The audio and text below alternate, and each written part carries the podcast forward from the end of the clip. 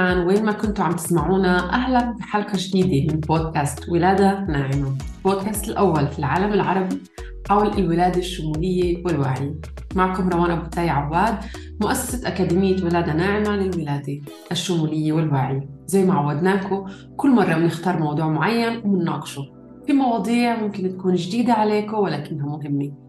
أنا بآمن إنه المعرفة هي أساس قوتنا كنساء ومن حقنا يكون عندنا المعرفة الشاملة والكاملة حول مواضيع الحمل والولادة لحتى نمر بتجارب ولادة أكثر ممكنة وإيجابية. بالإضافة أنا بآمن بقوة نشر قصص الولادة الإيجابية لحتى نعمل إعادة برمجة لعقلنا الباطن وللوعي الجمعي حول الولادة. تحويلها من فكرة سلبية لفكرة إيجابية. بهاي الحلقة رح نكمل نناقش عن البوابات الثمانية اللي بمروا فيها النساء خلال الحمل والولادة واليوم رح ننهي بالبوابة الثامنة وهي بوابة الاستسلام المتعمد. من الأسبوع الماضي طبعا رح يتغير المواضيع. اليوم رح نسكر على موضوع البوابات. يكون عندنا ضيفة اللي تشاركنا تجربتها. فرح نحكي أكثر عن البوابة الثامنة. وماذا تعني فيها عن جد المرأة تمر برحلة ولادة أو حمل وتتحول لأم بشكل ممكن أكثر. البوابة الثامنة هي بوابة الاستسلام المتعمد أو ما بنسميه قبول الموت الروحي. بتمثل هاي البوابة التحول النهائي للمرأة من فتاة عزباء إلى أم. وبعد مرور المرأة بمراحل الحمل والولادة بيجي وقت الإفراج عن الحواجز والخوف من تغيير حياتها وتحديات الأمومة الجديدة والتركيز على بناء علاقة قوية ومرنة مع طفلها الجديد. بتمثل هاي البوابة مرحلة جديدة من التحول النفسي حيث تحتاج المرأة إلى التسليم الذاتي المتعمد والتخلي عن الأنا القديمة من أجل قبول الأنا الجديدة والأمومة. بعد الولادة بتواجه المرأة نوع من الوفاة الروحية فيها بتفقد جزء من حياتها القديمة لتعيش حياة جديدة. بهاي الرحلة رح نستكشف بوابة التسليم الذاتي. وأهميتها في رحلة المرأة من فتاة عزباء إلى أم. رح نحكي مع ضيفتنا اللي رح تشاركنا تجربتها ورؤيتها ونتعمق في موضوع التسليم الذاتي المتعمد. كيف ممكن المرأة أنها تتحول بنجاح إلى الأمومة وتخلي هذا التحول تجربة إيجابية وملهمة؟ بالنسبة للمرأة بتمثل البوابة الثامنة تحول جوهري في حياتها. هي بتستعد لقبول الموت الروحي والولادة لحياة جديدة كأم هاي البوابة بتعتبر النهاية والبداية في وقت ذاته هي النهاية لحياة غير الأم والبداية لحياة جديدة كأم وشخص جديد. بتمثل هاي البوابة التخلي المتعمد بالتالي تخلي أو قبول الموت الروحي للذات القديمة تخلي عن الرغبات والأهداف اللي ما عادت تناسب المرأة لأنه بتطلب منها تغيير هوية. قبول جديد. هو أمر ما بيتم بشكل سهل. مع ذلك لما المرأة تستطيع أنها تتخلى بصورة متعمدة فإنها بتعيش تجربة ولادة أكثر اتصال معنوية وبتدخل على مرحلة الأمومة بشكل أكثر إدراك ووعي. هي بتشعر بالتغيير الداخلي اللي بخليها ترتدي دور جديد في الحياة دور الأم. هنا عم نحكي عن تحول أو نهاية archetype اللي هو archetype العذراء والتحول إلى archetype الأم. هو مفتاح الدخول إلى مرحلة الأمومة الجديدة والمختلفة. هاي المرحلة بتتطلب من المرأة الاستعداد والتحول الجوهري والتخلي عن الذات القديمة وقبول الذات الجديدة. مثل بوابة الاستسلام كمان نية قوية عند المرأة أن تصير أم وهي ما بتصير فقط في مرحلة الولادة وإنما بتمتد إلى مرحلة لاحقة من الحياة. لما بتعين عليها إنها تتغلب على تحديات جديدة مع فهي هي دعوة يعني إن المرأة تستسلم للموت الروحي وتتحول كل مرة لحالة جديدة ومختلفة من الوعي والحياة. يتمثل هدف من بوابة الاستسلام النية في انه نتحول أو تتحول الذات أو المرأة للأم الجديدة بما في ذلك يعني النقاط الضعيفة والقوية الموجودة عندها. هي كل مرة بتستدعي تستسلم للشيء قديم وتبدأ بشيء جديد. هذا اللي رح نحكيه اليوم مع ضيفتنا. رح تشارك طبعا كمان إنه القبول أو الموت الروحي هو مش شيء سهل. فيه كثير حزن وشعور بالخسارة. تضحية ولكن التضحية هي هون بالمعنى الإيجابي ولكن مش بالمعنى السلبي.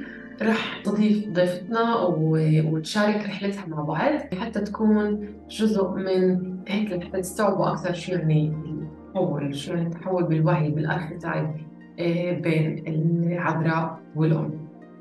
خليكم معنا لحتى نستقبل ضيفتنا. معنا اليوم ضيفتنا إيمان رناوي. إيمان رح تعرف عن حالها وتحكي لكم أكثر عن حالها ورح نشارك أكثر تجربتها بالأمومة تجربتها حتى في رحلتها في الوعي. ونتعلم منها كثير لأنه إيمان آه، من الأشخاص اللي عن جد أو النساء الملهمات جدا. واللي ما قرأ كتابها حدسك آه، ما راح يفهم شو شو عم بحكي راح نحكي عنه راح نسلم إيمان مرحبا أهلين روان كيفك؟ بحكي شو أخبارك كيفك؟ تمام أنا كيفك أنت؟ الحمد لله تمام شكرا على قبول الاستضافة سعدني كثير تكوني معنا وتحكي لنا تجربتك إيمان عرفينا أكثر من هي إيمان؟ أنا إيمان ريناوي آه، من قرية اسمها الرينة قضاء الناصرين فلسطين عمري 37 سنة. مش مصدقة أني قربت على الأربعين. أم لمريم ويوسف. معالجة بالدمج بين النفس والروح والجسد. وبفكر إنه شغفي في الحياة هو التفكر والتعلم والبحث والتعمق. ورمان يعني هي بيني وبينك. أخذني كتير وقت إني أنا تقبلت أصلا إنه هذا هو شغفي. كنت أفكر إنه كتر التفكر وكتر التفكير عليه هيك صبغة سلبية إنه خلصي تفكري إنه عيشي وكأنه البحث هذا والتطور كل الوقت هو إشي سلبي. فأنا من سنة تقريبا تقبلت إنه هذا شغفي في الحياة والرحلة جدا جدا ممتعة. حلو حلو كثير إيمان أنت قررتي تحطي رحلتك في كتاب. حطيتي كل إشي مريتي فيه يعني الرحلة بصعوبتها بحلوها بمرها وحتى يعني كنتي عم نقول تعريتي وكتبتي كل الإشياء حتى الأشياء الصعبة اللي يمكن الناس تحس إنه يعني ليش عم تشاركها؟ مش لازم هاي إشياء خاصة. حطيتيها وشاركتيها في هذا الكتاب. احكي لنا عن كتاب حادثك منين بلشت الفكرة. والجرأة أصلا إنك تطلعي من من من الغلاف أو من القشرة هاي اللي مغطيتك وتحكي. عن جد تتعري وتحطي كل شيء قدام قدام كل الناس. كتاب حدثك كيف تصغين لصوتك الداخلي وهو كأنه كتاب سلاش مرشد لأنه فيه كمان أسئلة فيه كمان القارئة بتتفكر وبتبحث مع ذاتها. تصوريش قديش نساء قالوا لي وقفت قدام السؤال مين أنت؟ وما عرفتش أجاوب. قديش قالوا لي أغلب الأسئلة ما عرفتش أجاوب عليها قديش ساعدتينا إنه إحنا نتفكر. فولد بطريقة يعني بصدفة وفيش إشي صدفة بس أنا يوم من الأيام كانوا اولادي عند أبوهن لأنه إحنا منفصلين مسكت اللابتوب وقعدت وطلع مني هذا النص. آه تقريبا 90% من المكتوب الكتاب كان في في النسخة الأولى يعني اللي عن جد طلع هيك مني بشكل عفوي. إلا بعدين اشتغلت مع صبية اسمها بيان نداف كثير صبية شاطرة صغيرة بالعمر ماخذتني كرول موديل رتبناه أكثر عشان يكون متاح آه، من ناحية كمان عاطفية ونفسية للصبايا اللي بيجي ال 20 22 مصطلحات اللي هي مفهومة. كلمة جرأة كلمة أنا بعدني مش متصالحة معها. كثير بسمع إنه أنا جريئة بس أنا عن جد بشوفش إنه هاي جرأة. يعني يمكن أنا آه، قوية يمكن أنا آه، قوتي في المشاركة. أنا حدا اللي بشارك تقريبا كل الوقت. يعني لما بيسألوني أنا بشارك ما بحب أخبي ما بحب يعني لا المعرفة ولا التجارب الشخصية ولا الصعوبة ولا الشيء المنيح لأنه بآمن من زمان أنا طفلة إنه زي ما خلقنا ربنا آه، فينا جزء أبيض فينا جزء أسود فينا جزء منير فينا جزء ظلامي. فإحنا كتلة واحدة فليش دائما بس نفرج حتى قبل ال social media روان؟ وإحنا صغار. ليش دائما بنفرج الأشياء الحلوة لما بيجي حدا عندنا زيارة؟ ليش بنجمل؟ بنفرج الاشياء فكان فكان من الطبيعي إلي إنه أنا أطلع كل هذا وبفكر إنه كان ممكن أكون جريئة أكثر كمان. بس لأنه أنا بعرف إنه مش سهل آه، نهضم كل الأشياء. فحبيت أحط أشياء اللي عن جد ممكن تفيد كل قارئة. أو مستمعة لأنه كمان audio book ومش بس إنه أنا أحط القصة وخلص لا اني اخترت بعنايه كل صفحة وكل جزء. آه والحمد لله أنا جدا مبسوطة من النتيجة جدا مبسوطة من من ال feedbacks اللي عم تيجي.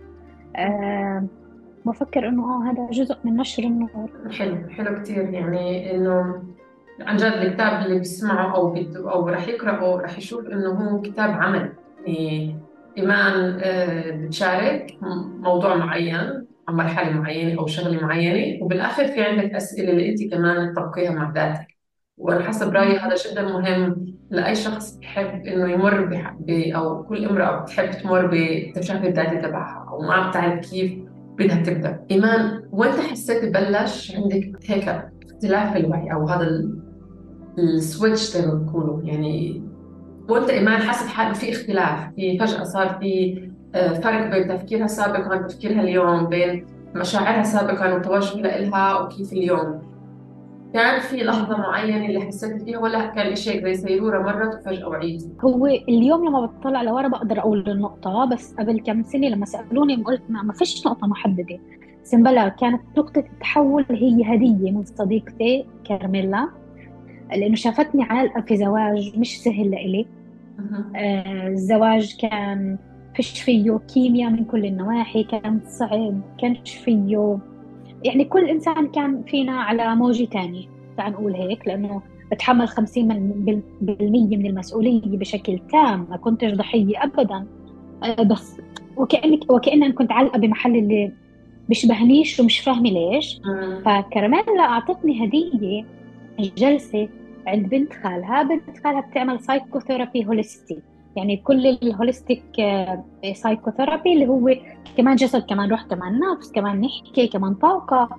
فكنت ست أشهر مرة في الأسبوع أروح عندها وهون صارت نقطة التحول. لما أنا فهمت إنه إحنا كلياتنا واحد بمعنى إنه أنا مش بقدرش أنفصل عن الخالق عن الكائنات الأخرى عن الملائكة عن الطبيعة بقدرش أنفصل وإنه كلياته هذا هو هول اللي إحنا اللي أنا بحاجة أطلع عليه عن جد أسأل حالي طب وين أنا ومين أنا على هذا الكوكب؟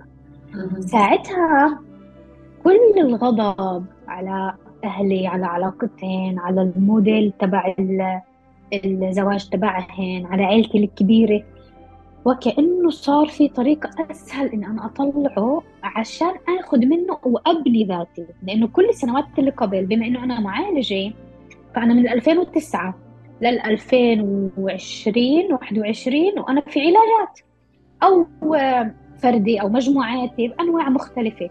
ولا مرة شفت غضبي كأنه هو دافع للحياة.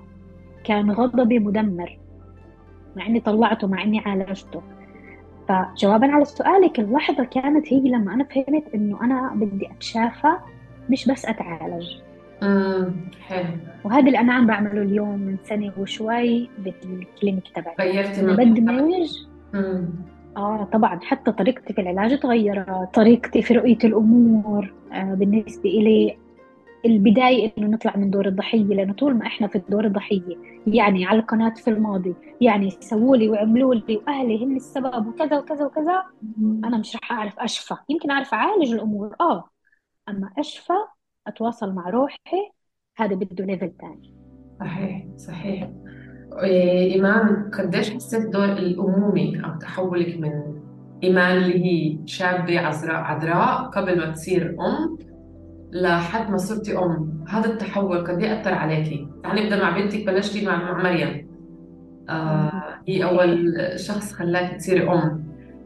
آه، طبعا أكيد تجربتك مع يوسف مختلفة. تعالي نحكي عن مريم بالأول قديش كان في هون تغير أو تحول أنت ما كنتي حاسستيه أو ما كنتي متوقعتيه واليوم بتشوفيه غير؟ أوكي. أول إشي صار عندي دموع فيعني إذا إذا ببكي فهو جدا طبيعي. أنا دائما بفعل كل مشاعري. مريم عمرها عشر سنوات. آه، ولادة مريم ما كانت سهلة. الحمل بما الحمل والولادة كله ما كان سهل. أنا بفكر إنه كان تروما لإلي. ما كنت جاهزة أبدا أكون أم.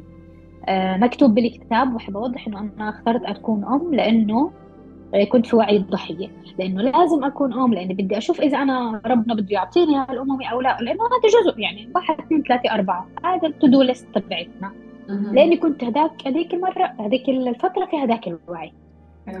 فلما مريم إجت إجت في ولادة قيصرية. آه، ما كنتش متحضرة نفسيا لإشي اسمه بنج ولا بحياتي آه، عملت عملية. آه، كان بنج آه، كلي. لأنه كان في خطر في آخر دقائق.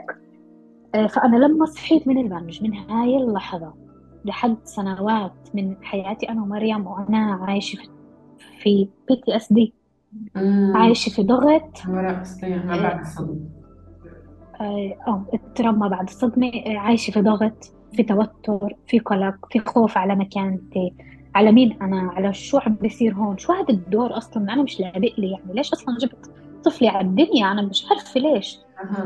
بعدين صار نوبات هلع نوبات غضب. آه، وأنا وصلت لمرحلة إني أنا أستعمل العنف بفكر هاي الجرأة. هون ممكن عن جد أنا جريئة. لما أنا بحكي إنه أنا استعملت العنف طفلتي ومع نفسي لأنه أنا كنت في ضائقة جدا جدا عميقة. كانش حدا فاهم شو عم بيصير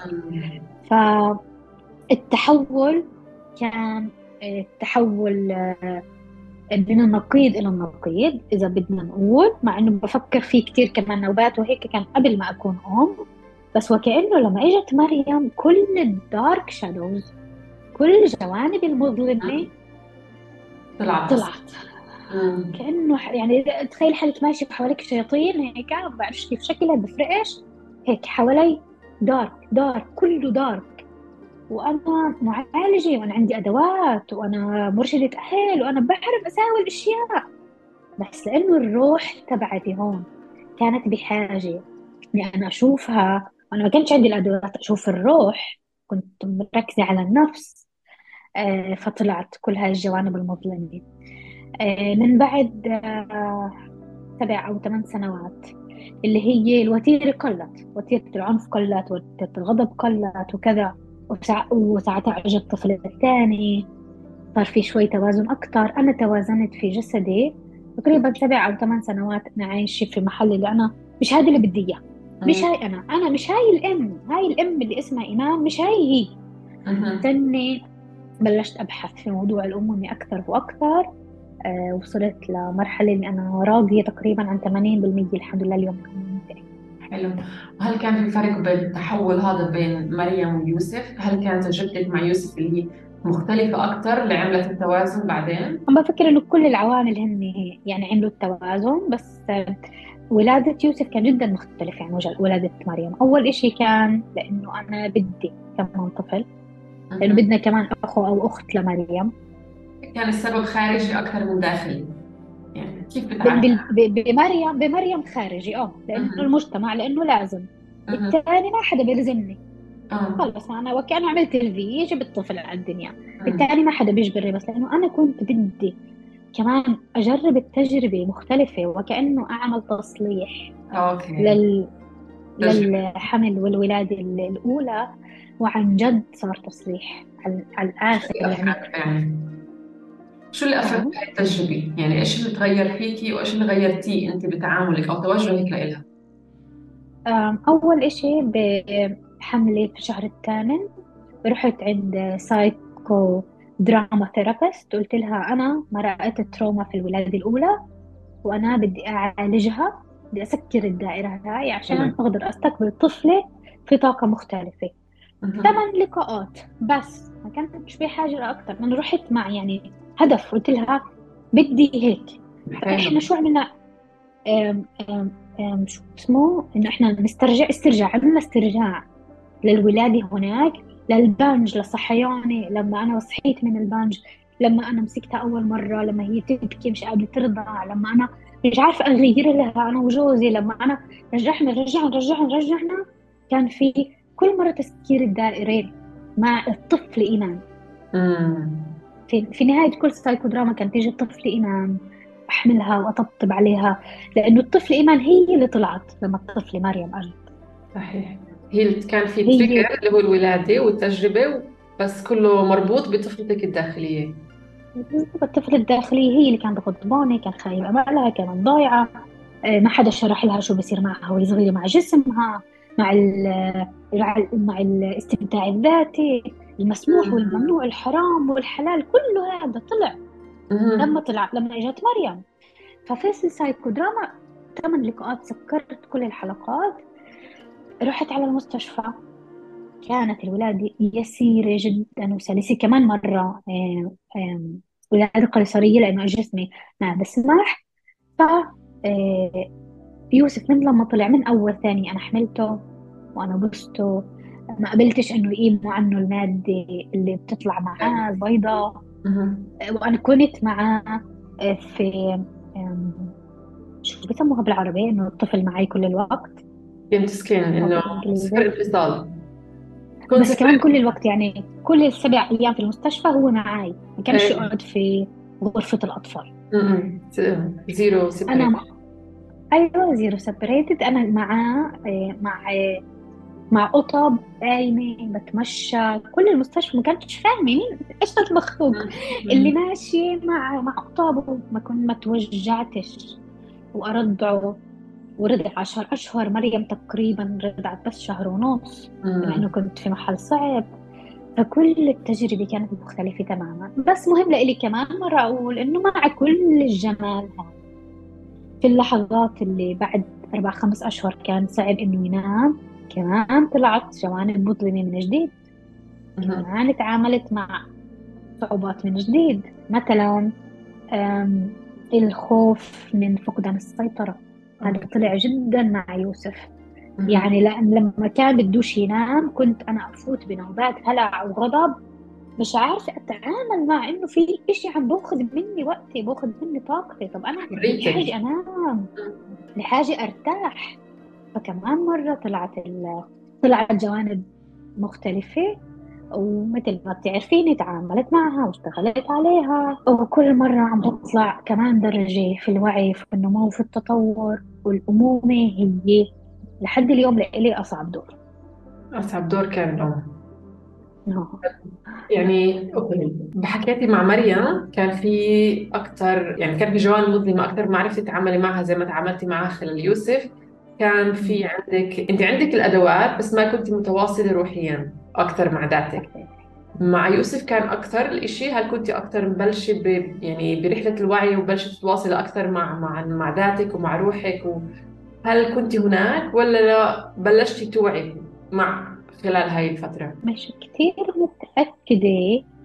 يعني أنا آه كنت في عالم الروح بس كمان أقل. يعني هو بعد الانفصال أنا خلص يعني دخلت مجال الوعي من أوسع أبوابه. مهم. آه، علوم الطاقة علوم الكون الروح جدا جدا جدا. إحنا بعد الانفصال بعد ما يوسف صار سنتين.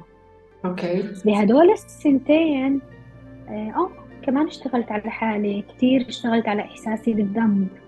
هذا يعني بقدر أقول إنه الإحساس المشترك لكل النساء في العالم العربي أو على الأقل اللي أنا بعرفهم وعرفتهم في كل سيرورتي هذه. مهم. وكأنه المرأة العربية دايما حاسة بالذنب إنه هي مقصرة آه، يا أنت. طفلة مقصرة بأهلك يا مقصرة بأخوتك إذا أنت كبيرة مقصرة بالأصغر منك إذا أنت الصغيرة مقصرة في بلدك دايما أنت مقصرة فأنا كنت يعني أروح معالجتي هذا بعد الولادة بعد ولادة يوسف أقول لها دون أنا يعني أنا مش منيحة. هدول إجت حكت لي جملة اللي كثير نورت طريقي قالت لي دون أنت مش ام عاطلة أنت طفلة مجروحة وفي فرق مم. كبير إيماني نرجع ونقعد مع الطفلة الداخلية ونحضنها ونطبطب عليها وكثير تغييرات صارت من بعد الانفصال. لأنه من بعد الانفصال والطلاق وكأنه أنا يعني حطيت طاقتي عن جد في ذاتي في أمومتي مش في إيمان الزوجة أو إيمان اللي بنت للعيلة اللي انتمت لإلها إيمان هي وإيمان الأم. فهناك كتير كتير كتير ركزت. آه، مش كتير آه، يعني سؤالك خلاني إسا هيك يعني إسا ببعثه للكون. ما بعرف عليه جواب. هل في السنة في السنتين اللي ولد فيهن يوسف أنا تواصلت مع روحي بشكل كتير عميق؟ بس آه كان في تواصل كان في شغل على الإحساس بالذنب. على الإحساس إني أنا مقصرة كتير. آه وبلش يتحرر لما أنا ركزت في الأمومة من بعد الانفصال. هل بتوافقي إنه الأم دورها إنها تضحي؟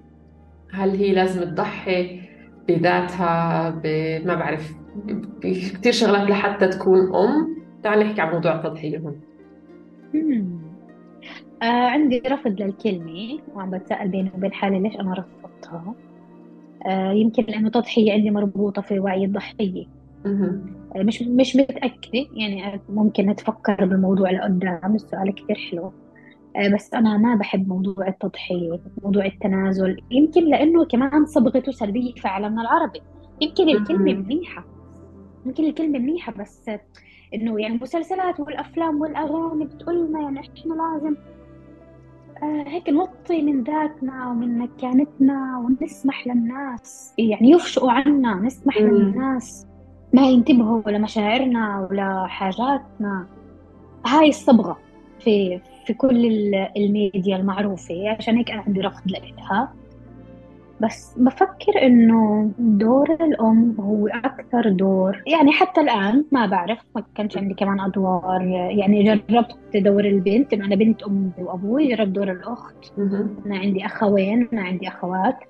جربت دور الزوجة إيه، وجربت دور الأم. ودور الأم هو أكثر أم أكثر دور خلاني أشتغل على حالي. أفحص جوانبي كل الوقت. هذا 24/7 يعني كل إشي في منه راحة إلا الأمومة. وأنا اليوم كتير مبسوطة. يعني أنا بعمل الأشياء ب ب playfulness حتى في الأمومة. يعني حتى لما بلعب مع أطفالي أو ببعد بديش ألعب دايما بفحص هاي وين أنا؟ بال chemistry اللي. بيني وبينهم. كيف ال energy تبعت البيت أصلا عم بتكون. فبفكر إنه الأم إذا بتضحي بمعنى إنه بتحط حاجاتها وقتها وجهدها بتحطهم في, في يعني في آخر سلم الأولويات. مهم. وبالأول بترضي هون وغاد بفكر إنه مش عن جد بتقدر توعى. ولا ولا تترفع في في درجات الوعي والنمو والتطور. بفكر إنه يعني مش بتوافقيني روان بس فكر إنه بيكونش عندها هاي الفرصة أصلا تعرف مين هي. لأنه هي عم بتلبي حاجات الطفل بتلبي حاجات زوجها بتلبي حاجات كذا.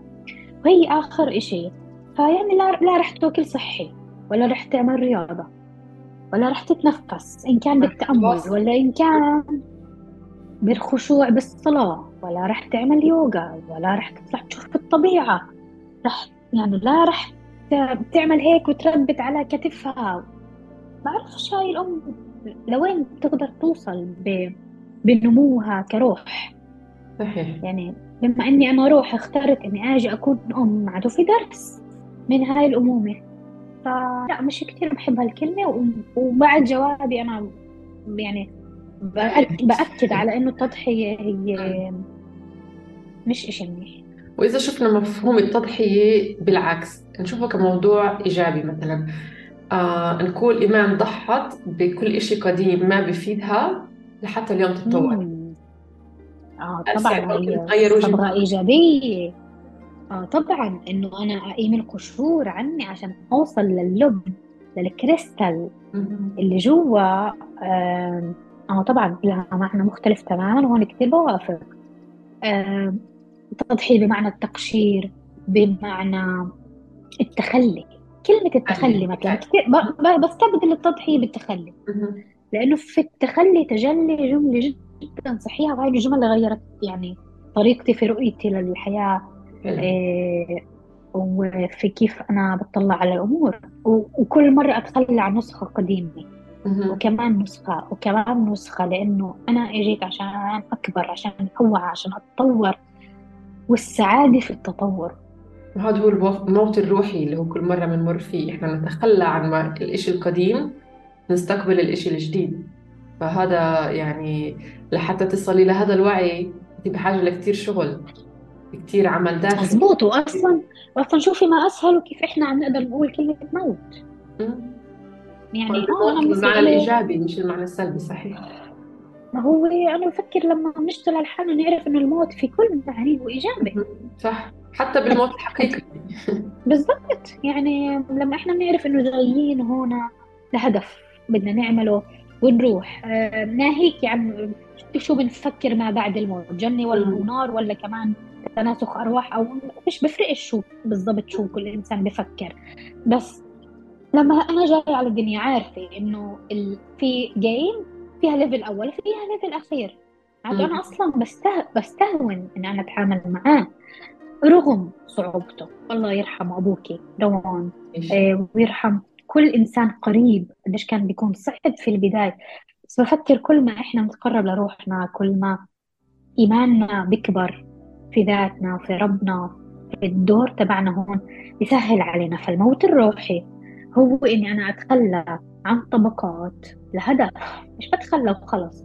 للتحول. عشان أصل لنسختي الأفضل لل للدايموند هذا اللي جواتي اللي هو كمان مثلا في الإسلام إيه، كيف بنحكى إنه إحنا لما نخلق ربنا بيقول لنا مين إحنا وإحنا بننسى. ونصير نتذكر فإحنا في مرحلة تذكر كل الوقت مين إحنا. فكيف ما بنصبها من كل الاتجاهات تطلع نفسها في النهاية. فالموت الروحي هو بركة هو نعمة. صحيح. بقول لك إنه أنا في شكل شخصي هيك شاركتك بشكل شخصي بإنه أنا صبغت في صبغة سلبية لإنه أنا تخليت عن كثير نسخ من لما كنت في الثانوية لليوم ونسخ كمان هي مبينه يعني بشكل ظاهر للعيان. مثلا أنا كنت مع حجاب وإنتوا للحجاب. هاي واحدة من الأشياء اللي الناس بالنسبة لهم لا مش مقبول. آه التغيير بين آه عزبية لمتزوجة بعدين متزوجة لمطلقة كمان. هاي صبغة سلبية.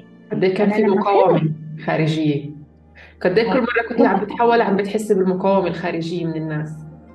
صحيح لأنه وكأنه التغيير عندنا هو عليه صبغة سلبية. ما تتغيرش. خليك وين أنت بمحلك آه خلينا خليكي محلك كموظفة. اضمني. وكأنه الأمان هاي الإلوجن هذا الوهم. أحسن لك. خليكي في بيتك مع أولادك مع زوجك. حتى لو أنتوا كلكم تعساء أضمن. وكأنه الضمان هذا اللي إحنا بنتوهم إنه موجود دائما هو الأحسن. هذا شو بيقول؟ إنه التغيير هو سلبي. أه صحيح. كيف إحنا كمجتمع أو كفلسطينية محتلين. نطلب بالتغيير نطلب بالمساواة نطلب إنه الاحتلال ينتهي.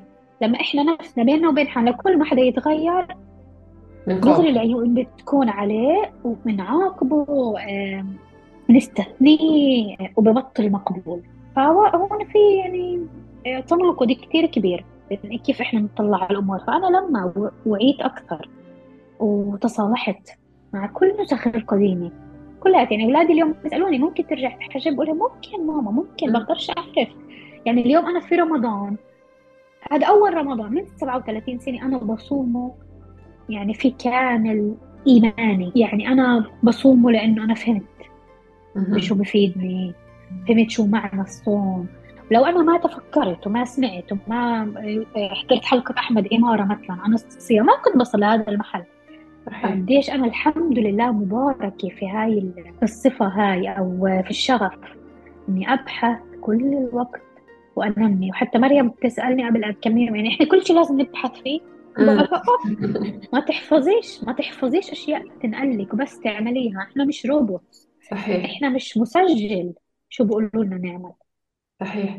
قديش حسيتي لما انت تقبلتي الموت الروحي كل بكل مرحلة كل مرة تنازلتي عن الأشياء القديمة اللي ما بتفيدك. كان في مقاومة طبعا في البداية. بس لما أنت تخليتي واستسلمتي هل حسيتي صار في تغيير من الناس تجاهك؟ يعني مجرد ما ما خلعت الحجاب. طبعا كان في مقاومة كبيرة أكيد من المجتمع. هل بعد ما أنت كنت يعني خلص متقبلة ومستسلمة لهذا التغيير وأنت راضية عنه؟ هل صار في تغير من الناس اللي حواليك؟ آه شوفي شغلتين. أول شيء الشغله النغنوش اللي بتضحك. وكأنه لما شلت لما قمت الحجاب بلشت أسمع كل الأصوات. بتعرفي الطاقه بتتغير. تعود تجذب لعندك الناس اللي على نفس الموجه مع الحجاب حجبت عن نفسي موجة معينة اللي هي صارت الناس تقول لي واو أصلا أنت لوش حطيتيه؟ بس من ناحية من ناحية الإشي يعني آه كان يوجع شوي إنه طيب ما كنتوش صادقين معي من البداية بس كان هذا وعي ضحية وكأنه هن لازم يكونوا صادقين مع حالي. لا أنا كنت لازم أكون صادقة مع حالي. وأنا آه وضعت الحجاب أصلا كمان لأسباب مش صحيحة أو مش حقيقية مش لأني بعرف من الدين مش لأني تفكرت من الدين مش لأني مقتنعة فيه إنما عن خوف. طبعا في كتابي بحكي كتير كتير كتير عن الخوف لأنه هو كان البوصلة الأولى في حياتي. ف... فهذا هاي الجذب الأول هيك كل الناس اللي طيب بلشوا يحكوا لي إنه okay ما كناش متقبلينك في النسخة هذيك بس ما كناش نحكي. آه وبعدين كثير أصوات صارت تقول لي يا الله إيمان بلش يبين نورك. أنا ما بدي أفهم ولا مرة إنه الحجاب هو بيحجب النور أبدا أبدا أبدا. بس هو شخصيا تحديدا. بالضبط. أنا عندي حجب النور لأنه أنا اخترته عن خوف. مم. زي ما بختار أتزوج إنسان لأني خايفة من حكي الناس أو خايفة إني أنا خطبت أربع خمس مرات فبعدين معاكي. نفس الإشي بالضبط. زي ما بختار أسكن في محل مش عاجبني بس ومش مرتاحة له بس يا الله إذا طلعت منه معناته أنا بتخلى عن العيلة معناته أنا بتخلى عن الورثة معناته أنا بتخلى عن مش عارف شو.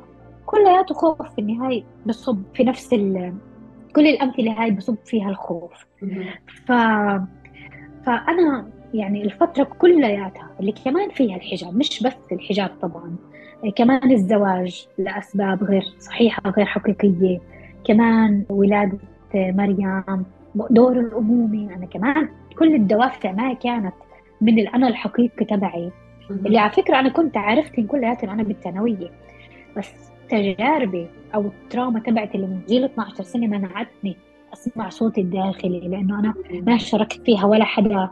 كانت سر اللي حملته كثير سنين. هي كانت المحرك. الخوف من التروما تبعت 12 سنة اللي أنا مش كثير حكيت عنها مش كثير حابة أحكي عنها بس إلها علاقة في الجسد في الدورة الشهرية وفي كوني بلغت. فطلعت هاي الأصوات كثير إنه نورك بين إيه وكأنه هاي أنت آه من بعد الطلاق شفنا إنه أنت إيه عم توعي أكثر عم بتشعي أكثر كل مرة كان فيها نسخة أتخلى عن نسخة كان في كمان تجلي. كنت حتى على صعيد المعرفة وال والبحث حتى يعني كوتشز وناس وكتب ما كنتش سامعة عنهم. وهن كتير معروفين جدا معروفين. كل ما بتخلى كل ما بيجي كمان حدا لأنه أنا بعلى في الذبذبة إيه، والموجة الطاقية فبجيب لعندي. ناس اللي بقدر أسمع إيه، ناس مثل بلاش أذكر أسماء بس ناس اللي أنا كنت مع- عارفة إني موجودين بس ما كنتش أقدر أسمعهم كنت مم. جاهزة فأنا اليوم في وعي اليوم قادرة يعني أعلى في الوعي أو أ- أتوسع كلمة أتوسع بحبها أكثر من من الدرجات مم. فأه في التخلي تجلي جملة جدا جدا صحيحة حلو حلو كتير وهي هاي ال- الفكرة اللي عم نحكي عنها بهاي الحلقة وهي فعلا جملة التلخيص تبعت ال- الموضوع. كلياته آه، إيمان قد إيه بتشوفي أولادك اليوم هن مراية لإلك أو مراية لإيمان الداخلي آه. آه، أولادي اليوم في هاي الفترة في هذا الوعي هن الأداة عشان أنا أتقبل وأحتضن وأحب الجوانب اللي بعدني مش عارفة أتقبلها وبعد في جانب حاكم عليها. مثلا وكمان المثال هذا بده جرأة عادة ينحكى عنه. في جوانب في ولادي هن الجوانب الموجودة في أبوهم أكيد أنا ما كنتش قادرة أتقبلهم لما كنت متزوجته. واليوم كمان مش قادرة أتقبلهن كل مرة ولد من أولادي بيساوي إشي اللي هو يشبه أو فيه هذا الروح أو التصرف أنا أستفز. فأنا بسأل حالي إيمان شو اللي بيستفزك؟ لأنه أكيد مش الطفل لأنه هو طفل مش جاي يستفزك مش جاي يعلمك إشي هو طفل والمفروض يعيش في حياة يسيرة وسهلة ويكتشف ويسأل وينتقد. هذا الطفل عم يتعلم. مش جايتكم مني. فشو؟ بالضبط يعني أكيد أكيد أكيد مش جايتكم مني. وعلى فكرة أنا يعني في ولادة مريم أنا كنت حاسة إنه آه يعني وكانه ربنا عم بيعاقبني على إشي. مم. وهو طبعا مش صحيح يعني ابدا مش صحيح. فهاي الجوانب من ست أشهر تقريبا عم بشتغل عليها بشكل جدي جدا. اكتشفت قديش في بعد أنا في داخلي في البازل تبعي جوانب كتير أنا مش عارفة بعدني أتقبلها. بعدني مش عارفة أتقبل إيمان اللي صوتها عالي مثلا. فأول ما الأولاد بيعلى صوتهم أنا بغضب.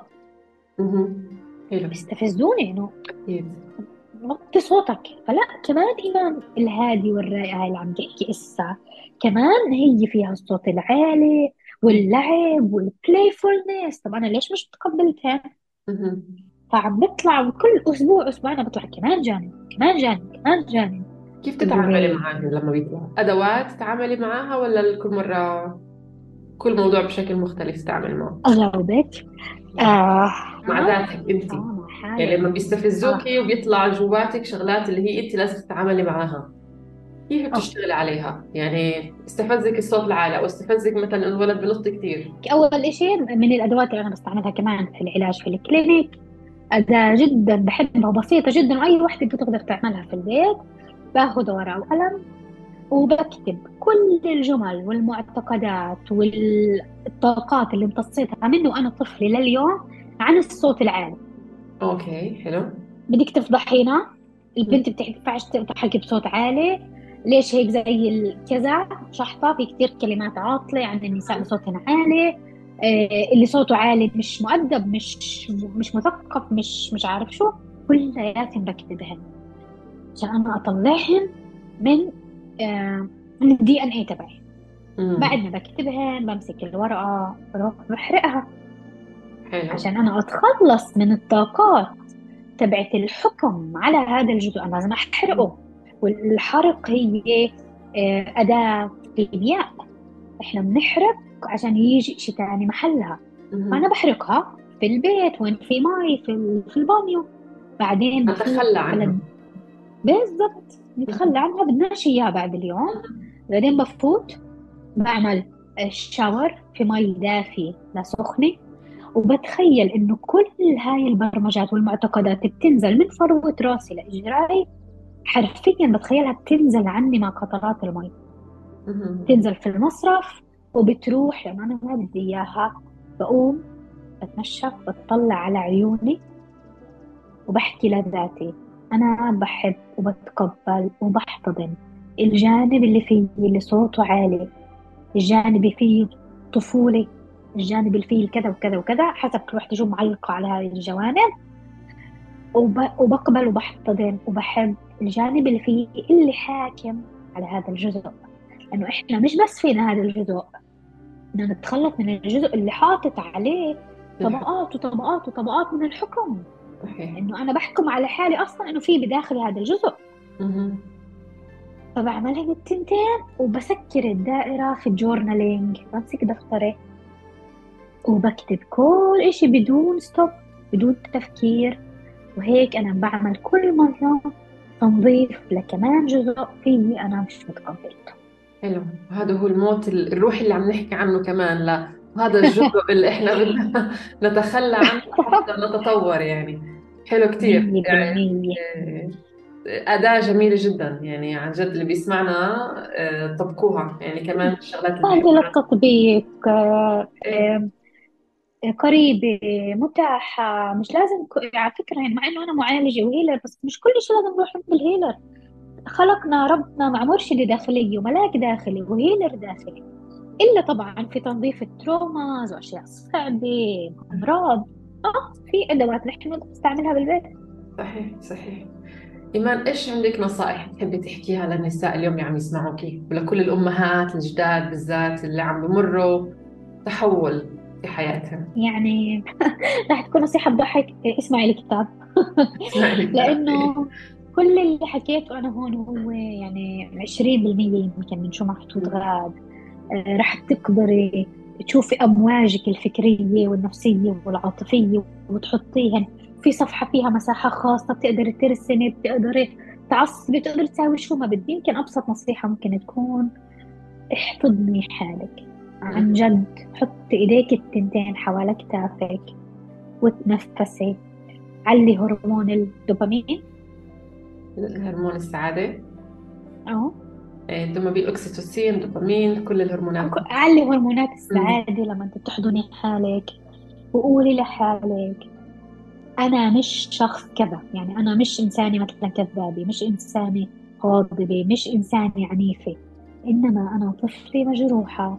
اللي بحاجة يطبطب عليها وتحتضن وتنحم. حب غير مشروط غير الحب اللي هي تعلمته لحد اليوم.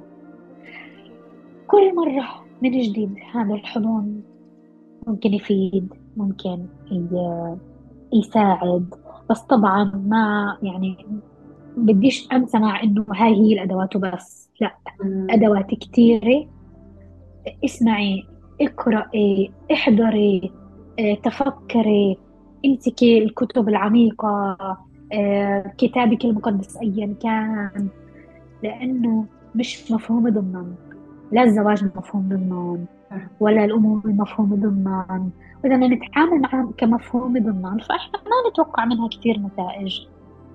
فاقرأي تفكري تنفسي. وتصالحي مع جسدك. ما حكيناش كثير عن الجسد. إحنا وهذا كان جزء كثير مهم في سيرورتي لأنه ال trauma بتقعد في الجسد كان مهم جدا أن أتصالح مع جسدي مع أعضاء التناسلية مع أعضاء الجنسية مع جمالي. هذا كمان كان سيرورة طويلة ممكن يعني أنا كمان رح أحكي عنها هيك في صفحتي في الإنستغرام أكثر بس ترى يجي وقتها لأنه عالمنا العربي بعده بده شوية وقت يقدر يفهم قديش إحنا بنقدر أو يقبل قديش إحنا بحاجة نعرف جسدنا قبل ما ننكشف على رجل وعلى زوج وعلى حد اللي بقيم معه علاقة حميمة صحيح صحيح. كل هذا بيأثر حتى في الولادة. آه. ما بتعرف إنه باللاوعي هذا كله بيطلع خلال الولادة والحمل. إيمان شكرا كثير عن جد على اللقاء الممتع وعلى كل المعلومات اللي ضفتي لنا إياها اليوم. واللي جاي من تجربتك الخاصة. يعني أنا دائما بنبسط أسمع إيمان لما بتحكي من حالها. هي حكت هي مش جريئة هي هذا الوضع الطبيعي اللي لازم يكون.